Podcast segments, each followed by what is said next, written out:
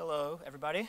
Thanks so much for taking the time. This is the Get Started on Your Migration Business Case session. So thanks again. I know there's a lot of good sessions out there, so really excited to have you all here today. As way of introductions, my name is Doug Gallagher. I'm part of the AWS Cloud Economics team. I'm joined by not just one, but two Aarons today, so really excited about that. Aaron Rowell, he's the general manager of TSO Logic. It's a company acquired by AWS at the end of 2018. And then by Aaron Terrell, he's the cloud platform leader for Koch Industries. He's going to talk through the Koch industry story and how they approached building the business case, what were some of their lessons and challenges along the way.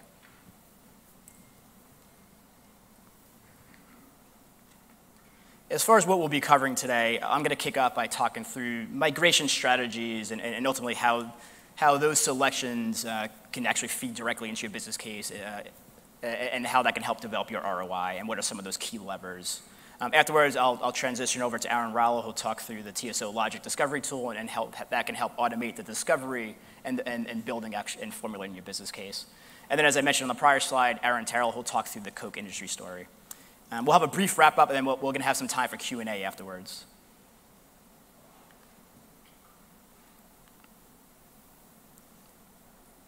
But I wanna start by talking about what are some of the top drivers we see for customers moving to the cloud. For starters, there may be some operational trigger points that may begin the conversation, such as maybe there's an impending hardware refresh, or maybe there's a co-location that's going to expire in the near term. There may be a need to build out for excess capacity, or there may have been some downtime events that are leading the executives to talk through what are the alternatives. And from my experience, I've helped customers build, I believe, like about 103 business cases to date. I've been with the team over 2.5 years now. And the business cases that are typically successful is where in the beginning we kind of understand what are really the drivers of the business case and try to help formulate the story around those business drivers, whether it's focused on cost savings or maybe there's resilience improvement opportunities or other business KPIs. We want to make sure we understand what those KPIs are and really focus the narrative around those business objectives. And when customers develop a migration strategy to the cloud, as I mentioned earlier, it's important to categorize the workloads in order to understand what are the cost impacts, what's the timing look like, how is that going to impact financial metrics such as return on investment, which I'll walk through in a couple slides. So there's this framework that's been developed that we've used with customers to kind of organize and think about how to classify on-premise workloads and applications, and it's called the 7R framework. Each of the strategies begins with an R. And I'd like to kind of simplify into really three main buckets and components. So the first is not quite in scope for migration to the cloud. And there's two in this phase. One is retained. So there may be certain workloads where maybe there's not quite a justification to move to the cloud. Maybe it's mainframe or some legacy. And maybe customers, they may actually revisit it down the line, but it may not quite be in scope. The next is retire. So retire is usually inventory or applications that are already in scope to be decommissioned, so it wouldn't quite make sense to move to the cloud. Aaron Rowell actually talked through in the TSO tool how they're using some time series analysis. We can actually help identify inactive servers, and those may be additional candidates for decommission. And then kind of the next phase is what we see, and Aaron Terrell will talk through the Koch industry story, is kind of getting to the cloud as fast as possible. And there's three R's within kind of that strategy, if you will. The first is rehost, or also known as lift and shift. That's a pretty popular term. It's very little changes, but essentially just moving as is into the cloud.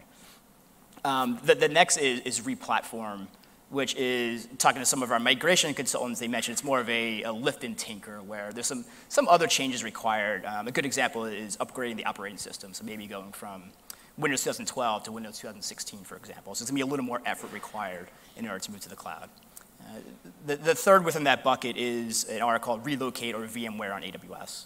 So with VMware on AWS, customers can take advantage of their existing software and tooling investments to leverage the AWS cloud. And then the third bucket is more broader changes. So refactor. Refactor is typically rewriting or rebuilding an application to take advantage of cloud native services such as serverless, for example. And then the last R is repurchase, or also known as SaaS. So essentially moving, for example, moving from an on-premises CRM solution to Salesforce.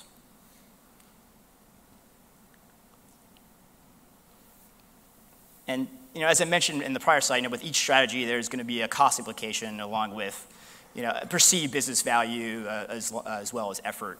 And this is more of a general guideline, so it really just depends on what's in scope. Some of this can change based upon what's actually in scope for migration. But broadly speaking, here's kind of how we see them stack up. So this chart, you know, from the top is the least complex, the least level of effort, then moving down to the more higher effort. And so in that first bucket, the retain, retire, not in scope for migration.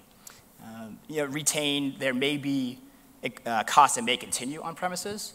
So there may be a refresh in a couple of years, or the cost to renew licenses, for example, or to renew a co-location. Retire is typically, as I mentioned, decommission costs. So that's usually one time. So one time, maybe to write off hardware, or to bring in resources to actually do the decommission. And then moving down, so the, you know, the rehost, relocate, more the lift and shift. Typically, on average, from some of our migrations, about 8 hours per server as a general guideline. That could be different based on what's in scope, obviously. And then as far as the business value, typically there's, and Aaron Rowell will talk through, and Aaron Terrell as well, is, you know, some stats we've seen looking at a lift and shift, so, you know, right-sizing opportunities. So those are some of the business value benefits we see. The next is re-platform. As I mentioned in the prior slide, there's usually a little more effort, for example, upgrading an operating system.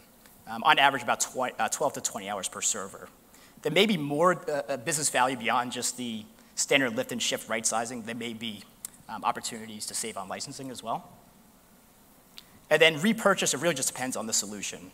So there could be costs to do data conversion, purchase licenses, train resources. But there may be other business values such as end user productivity benefits on the software. And then refactor, on average, 20 to 40 hours per server to rewrite the application. Again, it depends what's in scope, but then there's other business value areas beyond just cost savings, such as go-to-market, potentially revenue opportunities. And then when kind of we take a step back and look across a variety of migrations, typically about 70% is in that move to the cloud as fast as possible, so the rehost, re-platform. And Aaron Terrell will still talk through the Koch story, but in general kind of falls within that guideline.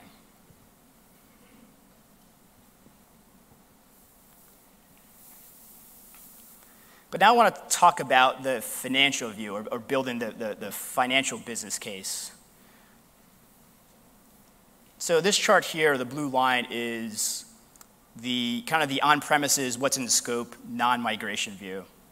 And the orange line or yellow line is the migration cost of the investment, as well as phasing in the AWS component. So like any other investment, there's typically going to be upfront a cost, right? And so in this example, migration costs would be cost to run dual environments, maybe cost to bring in resources to do the migration, running additional tooling. But typically, you know, it's one-time components. And then as we move to the right, and Aaron Rowell will talk through kind of the steady state analysis. That's kind of the post-migration, here's what the savings could look like. And then moving further down the line, we see customers take advantage of additionally right-sizing instances, taking advantage of different storage classes to help them further drive down their costs on AWS. And then many customers, especially you know, the CFO or folks that sit in finance, say, okay, well, what's the return on investment? You know, when a business case is built, regardless if it's moving to the cloud or it's some other investment, what's the ROI? And so the ROI, it's the benefit divided by the investment. So here, cost savings divided by the cost of migration plus the AWS investment. This is just cost only. We have worked with customers to help them build in what revenue opportunities would look like. And typically, a full-blown ROI business case would include both assumptions. You know, positive cash flow as far as reduction in cost, as well as what revenue benefits the investment could bring. So before I kick it off to Aaron Rowell, I want to talk through two key levers that could impact the ROI. So this is an example here. In all three scenarios, it's three scenarios. It's 6,000 servers. I'm going to look at what the ROI is, and then when we change some levers, what the impacts would be. So in scenario one, 6,000 servers, we're going to assume everything's going to be refactored. So on average, 20 to 40 hours per server. We're going to refactor everything, and it's going to be over 3 years. And actually, I have the backup calculations. I just didn't want to put a spreadsheet. It got a little cumbersome. So the ROI comes to about 17%. And then the payback, or the time to recoup the investment dollars, is 4 years.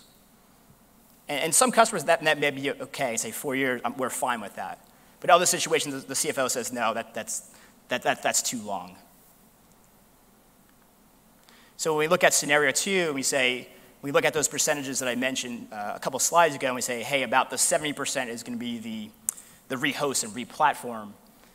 Still a 3-year migration. Our ROI is going to improve from 17% to 21%. And then also, our payback's going to improve by a year.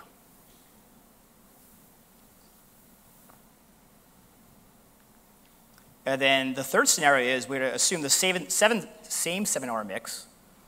However, we're going to speed up the migration, so we're going to improve it from 3 years to 2 years. So in this case, our ROI goes from 21% to 25%, and our payback improves by 6 months, so 3 years to 2.5 years. So really the key is that there's really two levers. It's the timing of the migration, as well as that 7R mix that I talked about earlier. And right before I hand it off to Aaron Rowell, I really just talked about the cost savings component, but there are other areas that we've seen customers include in their business case, whether it's staff productivity or resilience or go-to-market and agility. So there's ways to look at KPIs and include those ultimately as part of the business case narrative. With that being said, I'm going to hand it off to Aaron Rowell. Thank you, sir. Aaron Rowell, so I'm the general manager of TSO Logic. As Doug mentioned, TSO Logic was acquired by AWS very late last year, early this year. And TSO Logic's superpower, what we're really good at doing, is taking data from lots of different sources across an enterprise's data center footprint. Data about servers, server utilization, processor type, memory type, even some application information, storage information. And then we have an algorithm that uses that data to project forward what it would look like to run in an optimized environment on AWS. Having built a company that was recently acquired, a lot of people ask how I came up with the idea to start TSO Logic. And I started TSO Logic back in 2012. And the drivers for me in starting that business came from a business that I was running previously that built and ran online photo center infrastructure for the major retailers. I was running and operating 6 data centers spread geographically, and my business was very seasonal, and I had a real cost problem. My cost problem was that I was paying to run all of my infrastructure 24/7, 365 days a year, and I only had one really busy 3-hour window, which came a few days before Christmas. And as I grew that business and as our top line revenue grew, I never cared how much we were spending on IT infrastructure. I over-provisioned my compute. I over-provisioned my storage. I built as fast as I absolutely could to keep up with the demands of the business. But as our revenue started to flatten out a little bit, I had a different problem. I now had a profitability problem. And I started looking at the expenses of my data centers and said, how can I make it more profitable? How can I build a more profitable business by driving down? And I started asking the why question to everybody on my team. And the main impetus behind that question was, why is it that my infrastructure costs stay flat when my utilization goes up and down? Right? Pretty simple question. And what I learned in that exercise was that it was actually costing us 35 cents every time we delivered a transaction for our customers. And many of you, I'm sure many of you have used the service. If you've ever uploaded a photo to Costco or Walmart or Tesco's and made a print or a calendar or those greeting cards that cover the refrigerators at Christmas time, all of those ran through our platform. And every time you did that, we made $1, regardless of how many pictures you ordered. So 35 cents in cost out of $1 in revenue, it wasn't bad, but it wasn't great. And by identifying and solving this problem of infrastructure utilization based on cost, we were able to drive down our cost to deliver an order down to about $0.05, building a very profitable business. And that business ended up eventually getting sold. Staples acquired it a few years back. And shortly after that, I started TSO Logic to focus full time on this problem, because I believed that enterprises needed a better answer. And it wasn't, at the time especially, it wasn't just about how do I get to AWS specifically?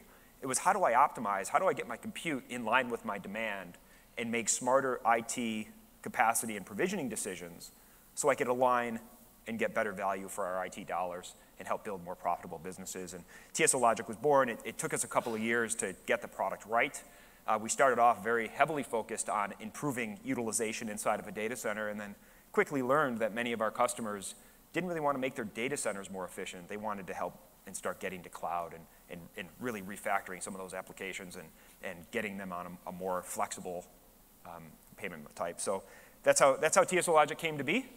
And today, we're an AWS company. We're focused on helping our customers make smarter migration decisions through algorithmic analysis, right? And we're really enabling finance leaders, technology leaders, executives across various industries to not only evaluate their current estate to understand how much compute they have and how they use it, but then also how to create an optimized cost model when moving to AWS. One of the things many people don't realize is that there's actually thousands of different combinations of compute, memory, storage, OS types that can be applied from an AWS catalog. And by using the data about your current estate and how it's being used, the software can automatically find the best instance size for the job at the best price and help with some of the comparative analysis. A nice knock-on effect that you also get in addition to the infrastructure optimization is we often find reductions in software licensing costs, especially core-based software. So one of the things that often happens is we'll evaluate a machine, and maybe it's a 5-year-old server, maybe it's got 32 cores, and we'll say, hey, you know, running on a new Generation 9 server instead of this older 32-core Generation 6 server, you can actually now run on a 16-core footprint. And the algorithm is smart enough to say how many cores you'll need, and then you'll be able to say if there's any core-based licensing that you pay for, like SQL Server, you're going to get a reduction in your overall licensing expense because you're using fewer cores.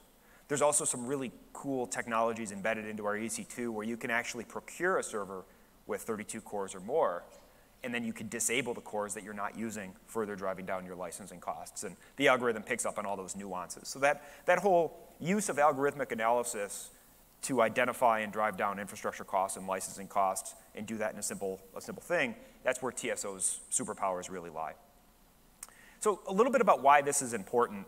One of the things that we've had just been in a very unique position to do over the years is we've analyzed tens of thousands, hundreds of thousands of servers running across various enterprise types.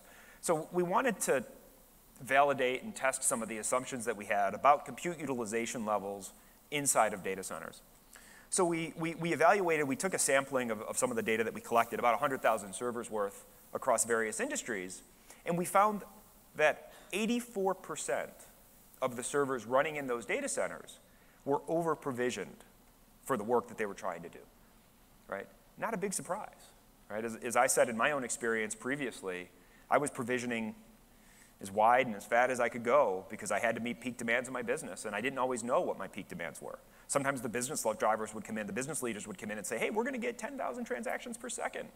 And we'd build all this infrastructure, we'd do all this stuff, and then they get like, you know, 1,000 transactions per second, right? But I had all this infrastructure. Right? So it's not a surprise that the over-provisioning is there, but the thought that it's very likely the case that only 16% of the servers running in data centers today are actually used to the level that they need was pretty shocking. And so one of the things we did, we're kind of data nuts. We really like to take lots of data points. And one of the things we did to highlight this is we took the data from these 100,000 machines and we set it to motion. So this is a data visualization. Every circle represents a server running inside of a data center. The size of the circle represents the size of the server that's provisioned. And the color of the server, which will be layered in a moment, shows the utilization of that server. So you'll notice in a typical on-premise data center, you have some really big servers that are being used. You'll see some really big servers that aren't being used. So the green servers are used. The red and orange servers are less used or not used at all. And over time, we're not really seeing any change in size, right? If I have a server that's used that's really big and it's not being used, we're not shrinking that server. We don't yet have a cloud operating model behind it to do that. When we split it out based on utilization, you could see 2/3 of these machines are very low utilization or completely zombied, meaning they weren't used at all. And you'll see some of those servers are quite large. If we were to move all this stuff to cloud, we would end up with a whole bunch of really large over-provisioned servers if we move them without right-sizing them. But if we right-size those servers, we could actually create an operating model where our servers expand and contract based on need, based on demand, and that act of right-sizing is going to represent significant cost savings over what you could do on-premise. On average, we see 36% savings across the customers that we work with by doing right-sizing throughout their environment.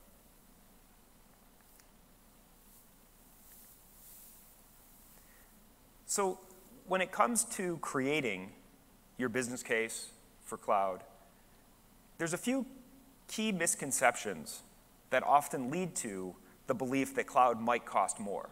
And some of it starts with the fact that the hardware is comparable, right? We see many customers that will start off their business case or their plan with an Excel spreadsheet of all the servers that they have. And they'll say, oh, I've got a 16-core machine, and I'm going to get a 16-core machine on AWS. And they go to the AWS pricing page, and they figure out the cost, and they say it's running Windows or SQL. And you know, that 16-core machine that they have maybe is 4 or 5 years old. And what they're not actually realizing is that they could go to a much smaller instance size because Moore's Law has allowed so much more power into these Generation 9 servers from the previous servers. Right? So you know, we still see customers with DL380s, right? Some pretty old gear out there. And the comparability is just not the same. You just can't compare that with a Generation 9 instance behind like a C5 large. The other common misconception is that software licenses aren't transferable. A couple really good examples of that are around the Microsoft licensing. Any Microsoft SQL Server license purchased before October of 2019 can come to AWS whether or not it has software assurance. There's a couple of nuances as to the types of instances that they could run on, but those licenses are transferable and they can be brought over. There's also other infrastructure from AWS, such as our dedicated host infrastructure, which allows you to run additional Windows-based workloads. So AWS has become a really great landing spot for Windows-based workloads as you go through migration. And through the analysis, you can identify not only those core count reductions that I mentioned, but also any license mobility that could come along with it. Another great example is SQL Developer. Right? If you've got dev test networks inside of your data center, you're running SQL Developer, those licenses are fully transferable, so you don't have to absorb any additional cost for your dev test networks. And there's always, depending on where you are in your licensing contracts, there's always arguments to be made or benefits to be evaluated for renting licenses as opposed to renewing or buying a much broader contract. So there's different evaluation points. What's right for your business can only be determined by all of you, but it's good to explore those different avenues and have those cost analytics at your fingertips to say what's going to be more, what's going to be less. Another misconception is that the on-premise resources are balanced. Like you saw in the data visualization, we have a lot of underutilized servers. We have a lot of servers that are really big, not doing a lot. We probably have some servers that are really small, trying to do too much. Right? It's just the nature of where it was. And then, as I mentioned before, using that direct math methodology, using that like-for-like 32-core server to a 32-core server, all of these things are gonna lead us to believe that cloud could cost more. So the net effect of this, when we looked at those 100,000 servers that were running from across the sampling of industries, if we were to evaluate that and say, what's it going to cost to run on-prem? What's my estimated cost of running on-premise? We would see that's about $142 million. We come up with this on-premise benchmarking based on working with hundreds of companies, hundreds of enterprises that have actual on-prem cost, and we built up a benchmark library of compute costs so we could estimate on-premise expenses. And if we were to do a direct match for those 100,000 servers to AWS, we would estimate that to be about 173 million, which is more, right? Because by doing that direct match, I'm not taking into consideration the economies of scale and the savings based on the newer hardware or any type of flexibility. But if we right-size, we can drive that cost down to 91 million, which is a 36% savings. Now, this 36% savings is only considering infrastructure right-sizing. It's not considering any reduction in software licensing costs because of the net core count reductions. And it's also assuming that these servers are still running 24/7. Right? So additional savings could be had when you start to factor in the fact that you could probably turn off your dev test servers at night, right? Or that you can reduce your licensing expenses. So this is a very initial model that we think of as conservative, but there's so much more you could do beyond this to drive these costs down even further. So if any of you are creating your own business cases, a few key factors to consider.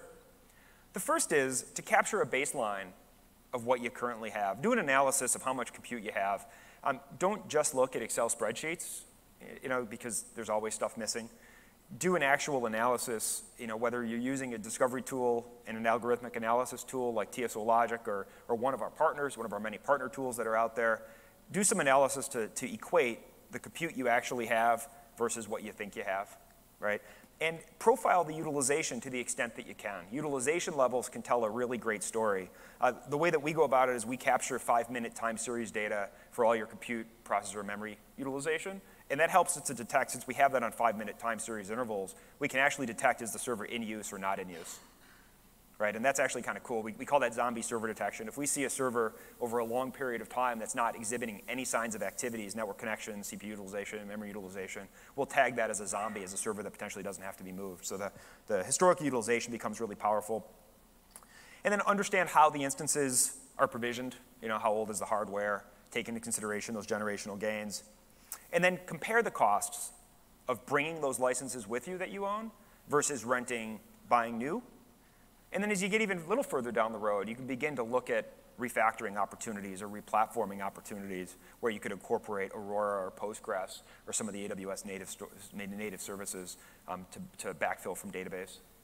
Right? As Doug mentioned, we also see a little bit of the lift and shift where you take the OS exactly as you had it. We also see some of the lift and tinker where you start to move from Windows to Linux as part of that process.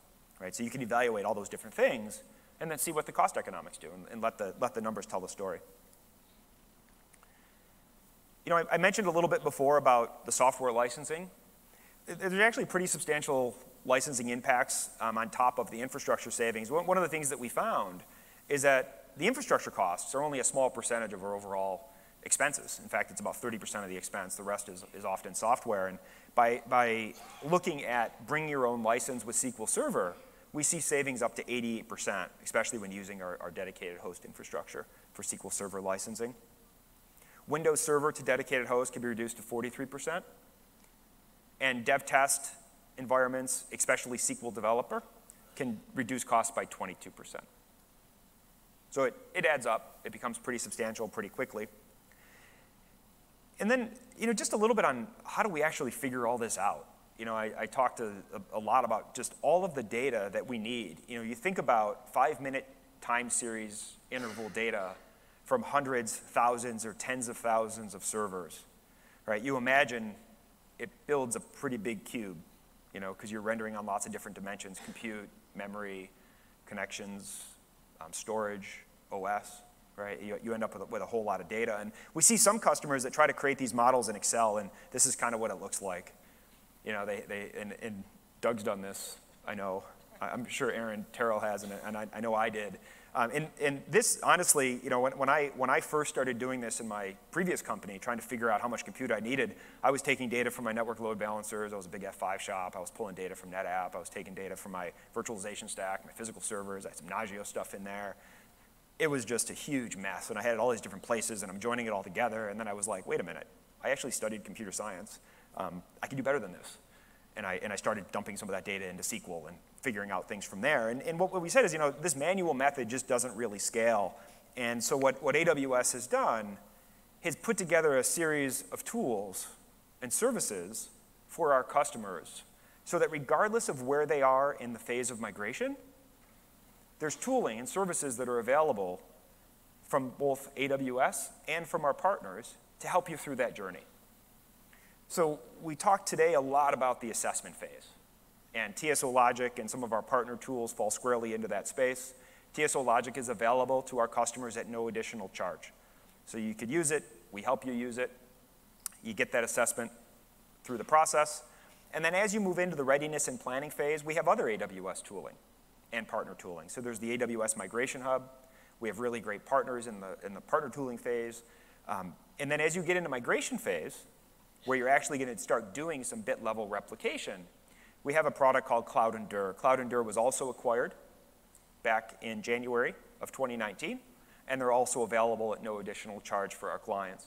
So as you're thinking about that migration journey from assessment through planning through migration, We have different tools that are available to you every step of the way. We're here to help you with that. And our services and our tools are going to continue to evolve, continue to get better. And in order to do that, we need really great feedback from our customers. So we really enjoy when customers are using the tooling. It's helping them. It's also helping us learn. So with that, I'm going to turn it over to Aaron Terrell from Koch Industries, and he's going to talk to you about how he's used some of this tooling. All right, thank you.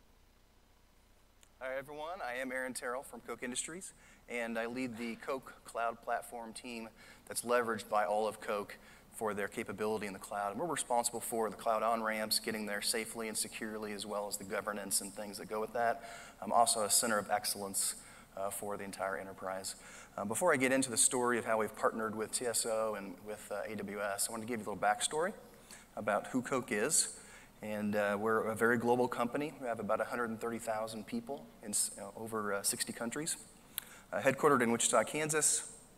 And shareholders consistently, year over year, reinvest about 90% of the earnings from Koch back into the business. As an example, just in technology alone, over the last 5 years, we've reinvested about $15 billion back in.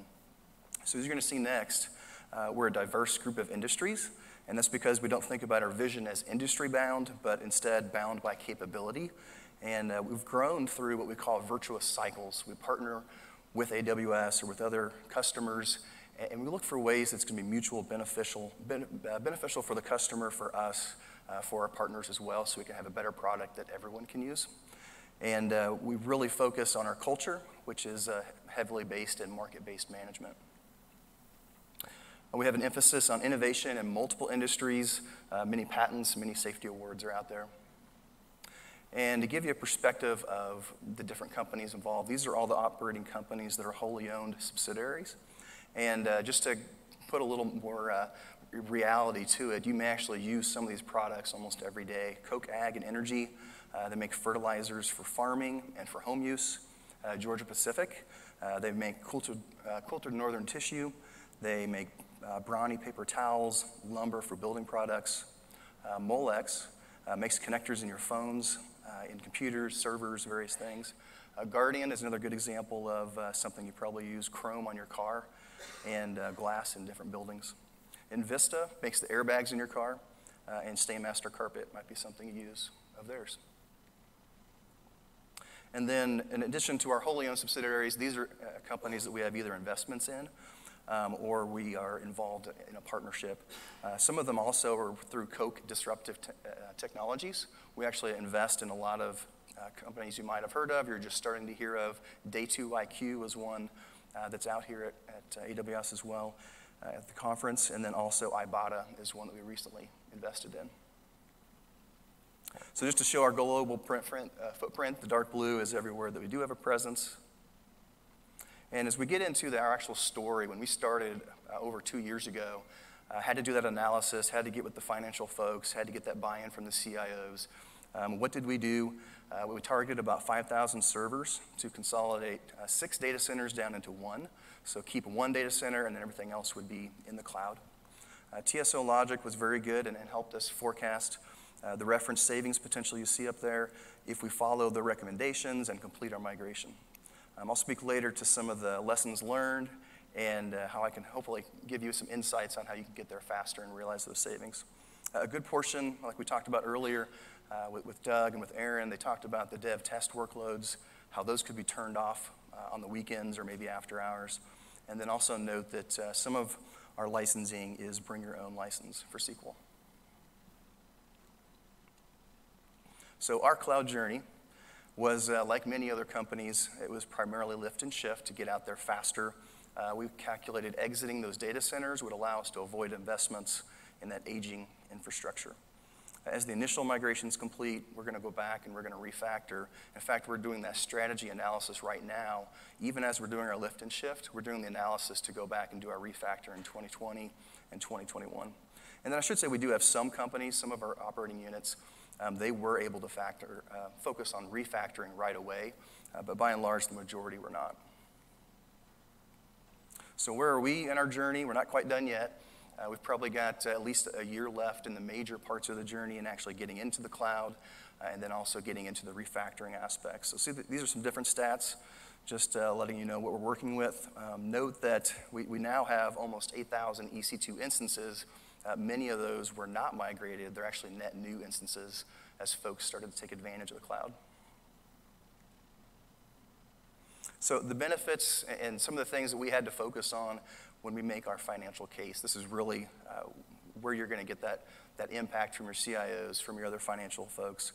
Some of those early benefits have been avoiding that high cost of licensing hardware-based replication services and also avoiding costly storage expansion. Some examples that I like to focus on from an innovation perspective and just a transformation and faster experimentation perspective. At GP, we're using AWS data analysis technologies to predict precisely how fast converting lines should run to avoid tearing of paper.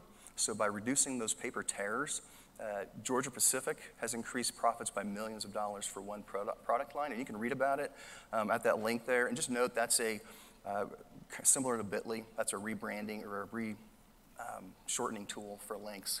So you can go out there and it'll take you to publicly available documents either on AWS or on other standard content providers.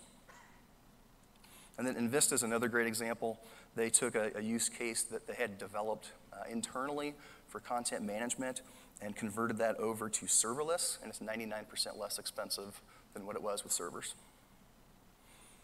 So some of the additional benefits from KBX Logistics, they had a new developer, had never used AWS. He went in and within 6 months learned it, implemented a customer-facing software as a service capability.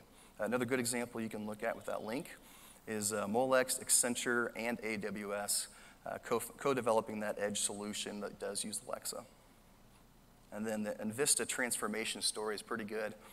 They actually spoke at a recent Remars conference, and you can see that YouTube video out there. So the benefits from a TSO perspective and how they helped us achieve our goals, or they're helping us achieve our goals as we continue our journey. Just mapping out those high-level costs for compute, for storage, for those capabilities so that, like Aaron was saying earlier, we're not over-provisioning and doing things that could be over-costly. Identifying where infrastructure as a service should be treated differently than on-prem. Again, avoid that over-provisioning, that old mental model of how you used to do things. And then that clear analysis they're able to provide for all of our CIOs to help with the business justification and get 11 different CIOs to see this potential benefit. It's very powerful. Some of the challenges we ran into along the way and still continue to work through today. Knowledge of how your current environment is being actually used is critical. Kind of goes back to do you really need all that type of compute or that storage is even being used at all? Has it been retired or should have been retired? That on-prem knowledge and cloud fluency is key, and that's another thing that my team takes care of is making sure that we do have cloud-fluent developers and other operational folks so that we're using things in the new and improved ways. And then you need to work with your vendors very closely and those business stakeholders for projects. Your vendors may come and want you to over-provision or oversize things just kind of for safety or just for their comfort level. Make sure that you're working with them closely at the beginning to get that alignment to start small and then grow into it as you need to. Some of the lessons learned, migrating enterprise data servers, you know, and data center and storage and all those things that go with it bring their own unique complexities, working with the different operating companies, just making sure that you're doing that all in a consistent way. And I think it's very important whether it's a large enterprise that you're focusing on at the enterprise level or if you have individual application teams, make sure you're bringing them together and making decisions that should be made at that higher level as opposed to individual teams. We allowed the individual application teams to make those reserved instance decisions, and we were only getting about 25% coverage of our reserved instances. We came in early this year and said, we're gonna do this from our team and at the enterprise level, and we up to 80 to 90% coverage most of the time. And pay attention to the storage types. TSO can help you work through that, make sure that you've got the right speed, you've got the right quantities that you need, make sure you don't have any mismatches in those capabilities. And then be realistic with your lift and shift strategy versus that refactoring for the cloud. The sooner you can identify that timing that is going to be realistic for developers to refactor and go in and spend that time, the sooner you can make your plan that's going to be realistic to your strategy. And for us, as I talked about, that lift and shift is only the beginning. And as we continue to refactor, we're going to realize more of those benefits that TSO was able to project for us. So thank you. That's our story. Thank you, Aaron. So I want to just do a quick wrap up, then we'll open up to Q&A. Have we seen customers and how we help customers build out that business case that we've been talking through? Here's kind of a typical timeline and how the approach works.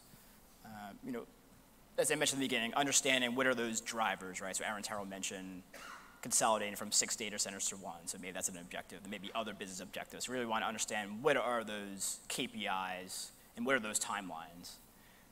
And then also understanding who should be involved. So in Aaron Terrell's case, there was, what, 6 CIOs? 11 CIOs, right? So getting those 11 CIOs, socializing to those 11 CIOs, understanding what their objectives are is really key.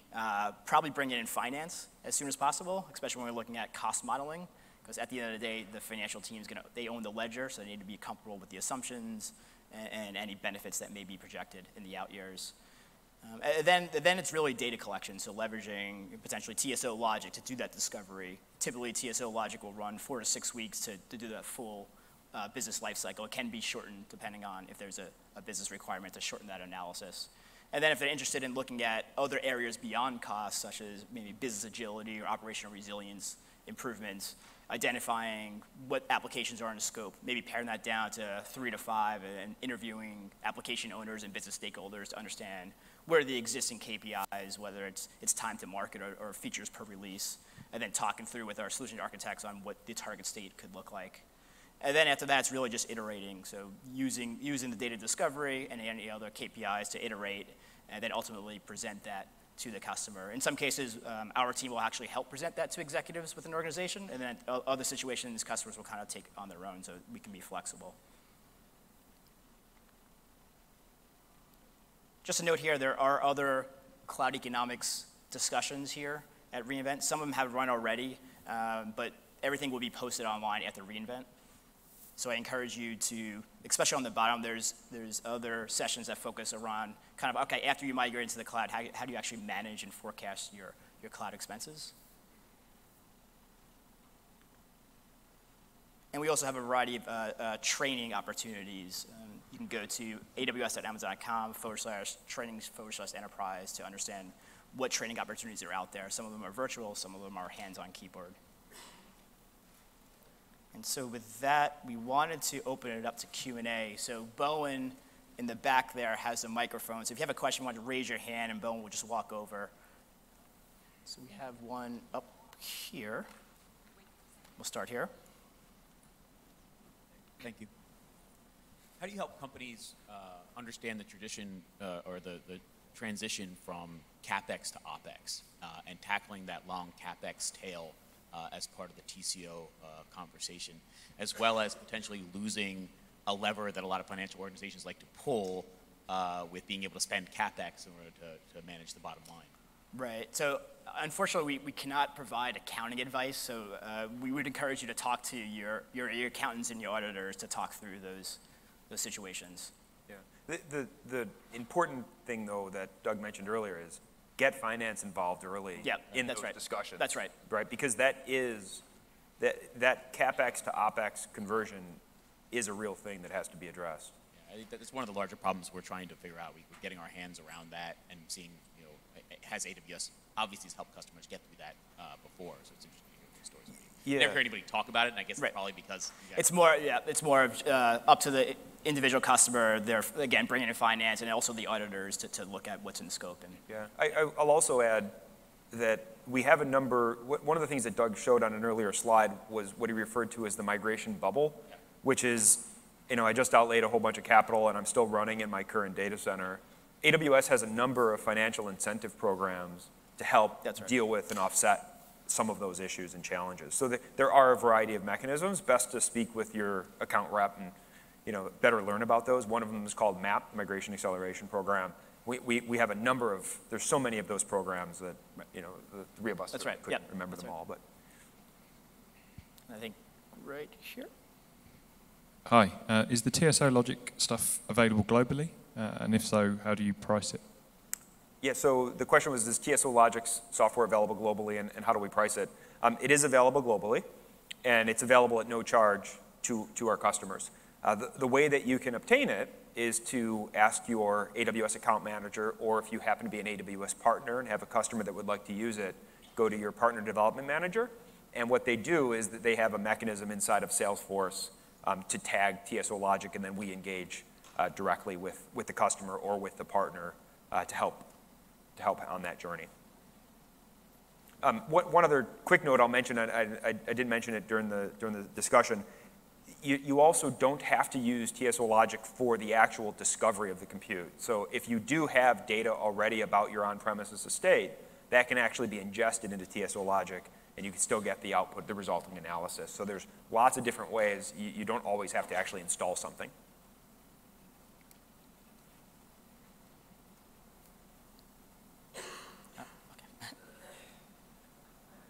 So thank you, Doug, Aaron, and Aaron. It's a good overview, right?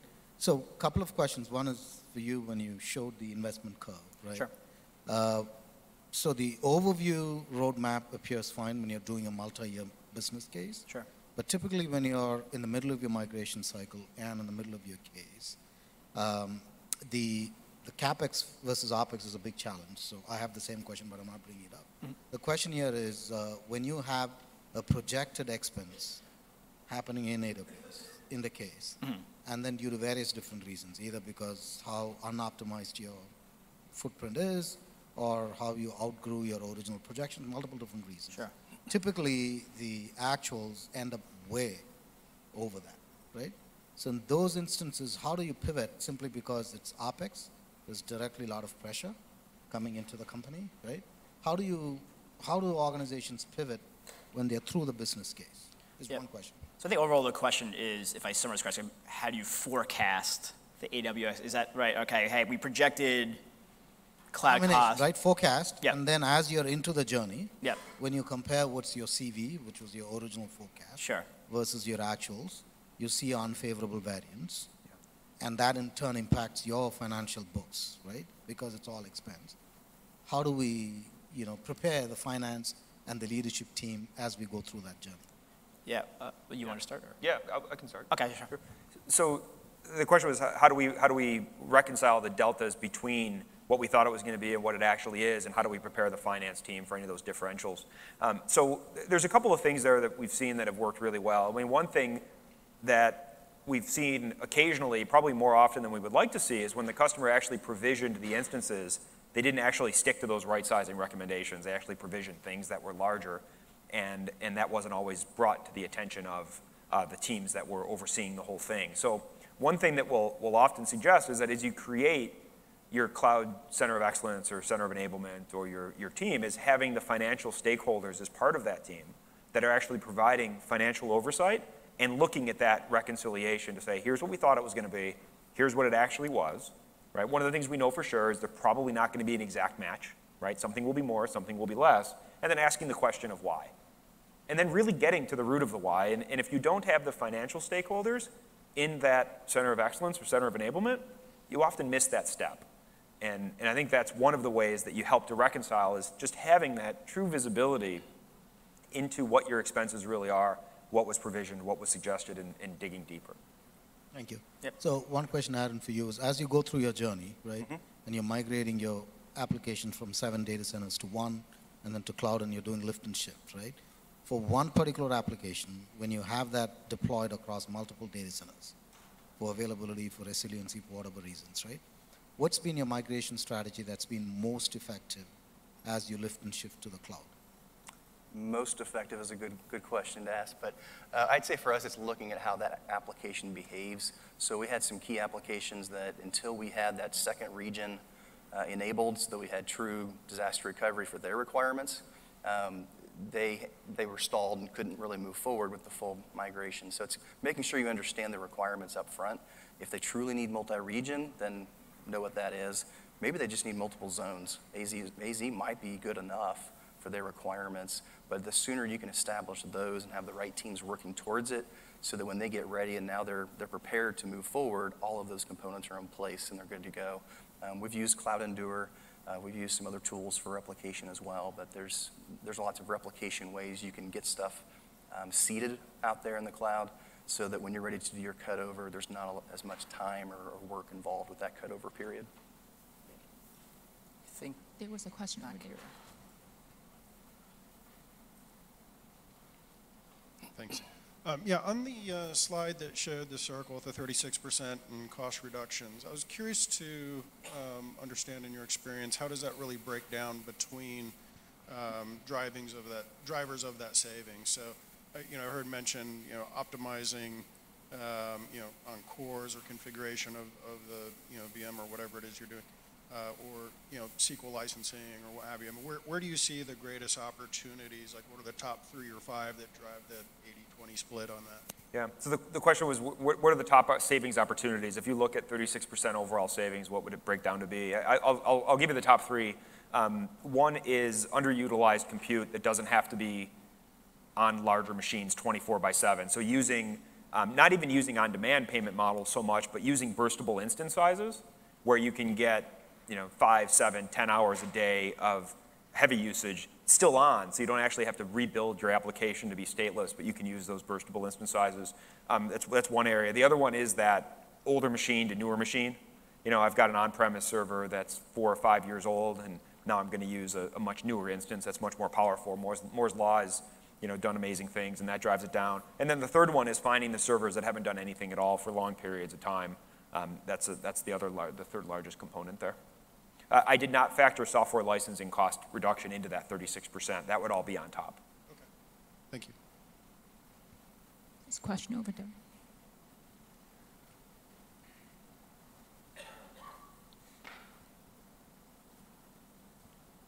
Hi, got a question for TSO Aaron. We're still heavily in the Excel method. One of the things we're struggling with is how to incorporate for education sector in the Netherlands things like labor cost, reprocurement, project cost. These can't be auto-discovered. They must be entered in the system. We used to look at Gartner, those kind of things. How did you? Are these variables which you can enter into the TSO software? Correct. Yeah. So I think the question was: are there variables that you can enter into the TSO Logic software to understand the on-premise costs and the projected costs? Yeah, so there are variables that you could enter in. So we have our own benchmarking library of compute costs for on-premise where we could say, oh, we've seen a whole lot of DL380 generation 4s, and we know that they cost about this much money when they're running Windows versus this much when they're running Linux, and we'll pin that cost to it. You can actually also override those with any actual costs for on-premise compute that you have. Thank you. There's a question way over there, too.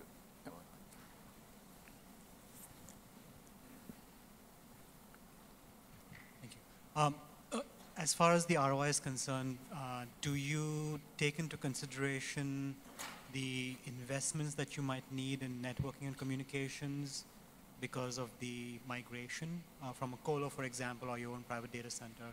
How does the math work in terms of networking communications? So I believe the question was, will we look at networking as well as part of the business case? Yep, the answer is yes, yes. You know, in addition to the compute and storage, we would want to understand what does the customer's egress patterns look like and build that into the equation. Yep. You might also factor in migration cost. Yep. There's a number of parameters that you can layer into that ROI. Right, yeah, and to your question, if there's one-time networking cost, that'd be part of that kind of an investment, right? And then in theory, some of that may drop down if that's only a one-time component. Thanks for the questions. Yep. Fantastic. Yes, the slides will be available on SlideShare. Hi, going back to your financial KPI illustrative slide, it seems that the dollar amount, the total cost for the migration cost, it's lower as it gets shorter.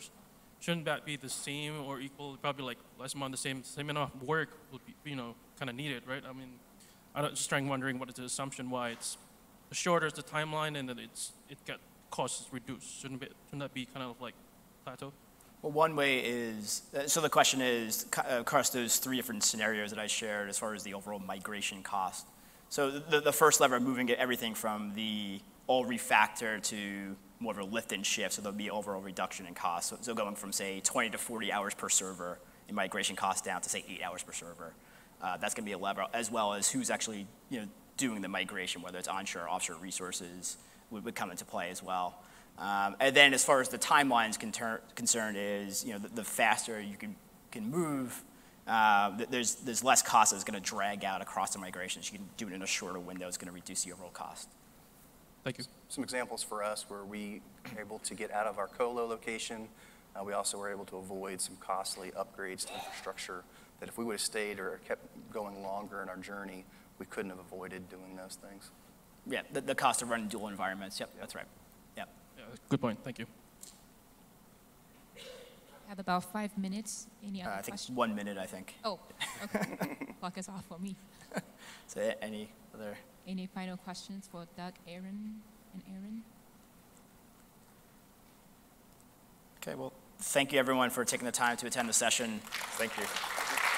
Please, we have a survey, so please complete your survey. We love feedback. We want to continue improving, so take the time to fill out the survey, and thanks again for coming.